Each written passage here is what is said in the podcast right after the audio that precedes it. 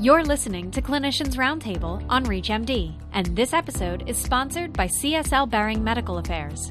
Before we begin, please note that gene therapy for hemophilia B is currently under clinical investigation and is not approved by any regulatory authority for therapeutic use. And now, here's your host, Dr. Charles Turck. Welcome to Clinicians Roundtable on ReachMD. I'm Dr. Charles Turck, and joining me today to review practical lessons learned from implementing gene therapy for hemophilia are Dr. Steven Pipe and Dr. Giancarlo Castaman. Dr. Pipe is the Lawrence A. Boxer Research Professor of Pediatrics and Professor of Pathology at the University of Michigan. Dr. Pipe, welcome to the program. Thank you for having me. And Dr. Giancarlo Castaman is head of the Center for Bleeding Disorders and Coagulation in the Department of Oncology at Careggi University Hospital in Florence, Italy. Dr. Castaman, thanks for being here today. Thank you, too, for inviting me. Let's begin with some background. Starting with you, Dr. Pipe, can you tell us what led to the need to establish a gene therapy clinic for hemophilia?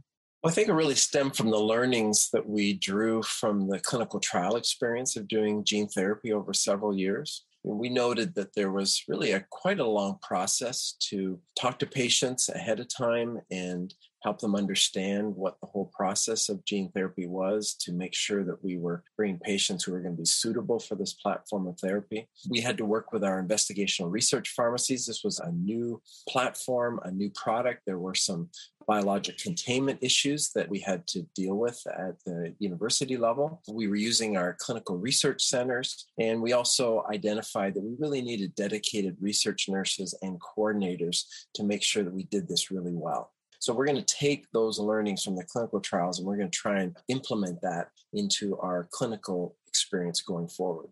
And based on your experience, what are some process and site specific considerations we should keep in mind when one establishes a gene therapy clinic?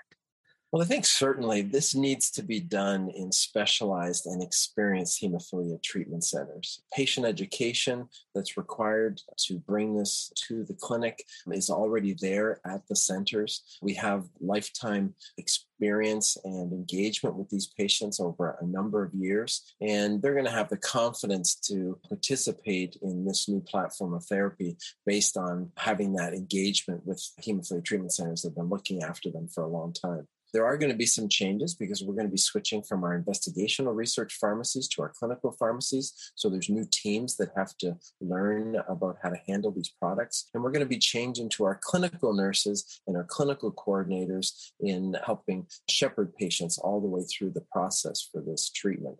So now that we've heard Dr. Pipe's experiences, let's turn to you, Dr. Castaman, and review key data from medical societies like the American Thrombosis and Hemostasis Network, the American Society of Hematology, the European Association for Hemophilia and Allied Disorders, and the European Hemophilia Consortium. Dr. Castaman, what do those societies tell us about implementing a gene therapy clinic? Well, there is a huge effort by the society, but also from the, the patient association to implement carefully the gene therapy in the clinical practice. So some societies also release a survey to make the clinicians aware about the fact that this kind of treatment could be really available in the future. And uh, from this point of view, also they emphasize the fact that uh, there is uh, really a need to have uh, very specialized centers, possibly already having experience in the clinical trial with gene therapy to set uh, hub and spoke uh, framework to make this uh, novel treatment available. For those just tuning in, you're listening to Clinicians Roundtable on ReachMD. I'm Dr. Charles Turck, and today I'm speaking with Dr. Steven Pipe and Dr. Giancarlo Castaman about what we're learning as we start to implement gene therapy for hemophilia patients. So, once a gene therapy clinic is up and running, Dr. Castaman, who makes up the multidisciplinary care team and how do they divide the responsibilities? So I think that there is a key person uh, leading the multidisciplinary team. Usually is a hematologist or pediatricians according to the special attention uh, to patients with bleeding disorders. And uh, usually there is a possibility to convene and to discuss uh, several cases according to what is uh, the eligible candidates, the limitation, uh, the possible discussion of drawbacks or possibility to include the patients and how to follow this patient. This is an important issue and we should also be aware that this kind of treatment should also considered by the regulatory authorities in the sense that they should establish infusion centers and hub centers to make uh, this treatment really useful and completely safe also for the patient. This is an important aspect.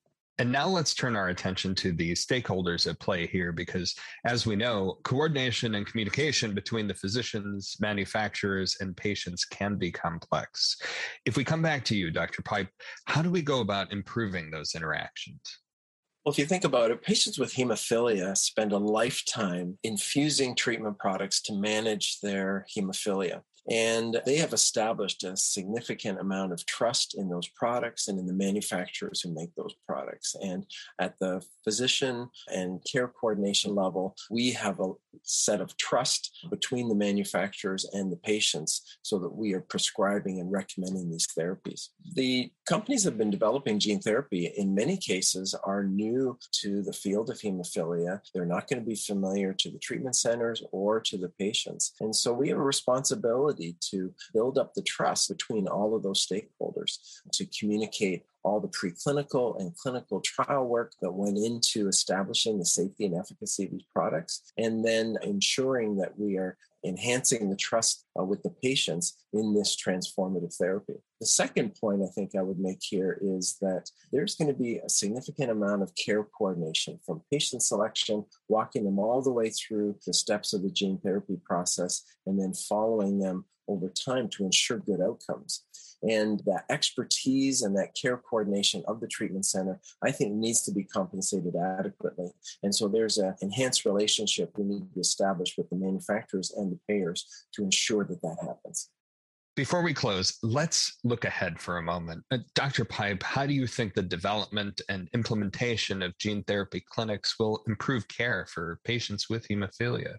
Well, I've seen this in the clinical trial setting that this really can be truly transformative for patients. To have a single treatment event and then within very few weeks, they're no longer requiring regular prophylactic therapy with their previous product. And then to see over time that uh, these patients just no longer really have to think about their hemophilia. You know, we still have questions about the durability of that uh, clinical outcome, but what we've seen in the clinical trial process now over multiple years of follow up is that this really is truly transformative for the vast majority of patients. And I think that's a really exciting therapy to have really come to our clinics now and give patients an option for something that could really open up new possibilities for how they live their lives in the future.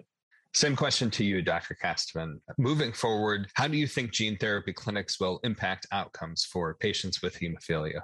Well, I totally agree with Dr. Pipe's statements because it's truly a new era in the field of uh, hemophilia, and uh, our patients are so impressed about the fact that uh, they do not need any regular infusion and that uh, they are able to, to live a normal life without uh, being so concerned about the risk of bleeding. So this is incredibly new, and uh, we have to work also on this because some patients, have some psychological difficulties in accepting the fact that they are no longer affected by hemophilia. So it's an important aspect that we also have to consider. But uh, from the clinical point of view, it is really so outstanding and amazing to see that the patient do not uh, need uh, any longer further treatment with the usual concentrate replacement treatment.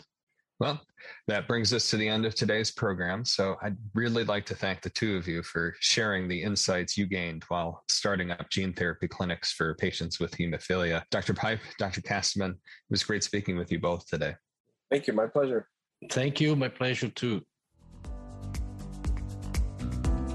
This episode of Clinicians Roundtable is sponsored by CSL Behring Medical Affairs. To access this episode and others from the series, visit reachmd.com slash clinicians roundtable, where you can be part of the knowledge. Thanks for listening.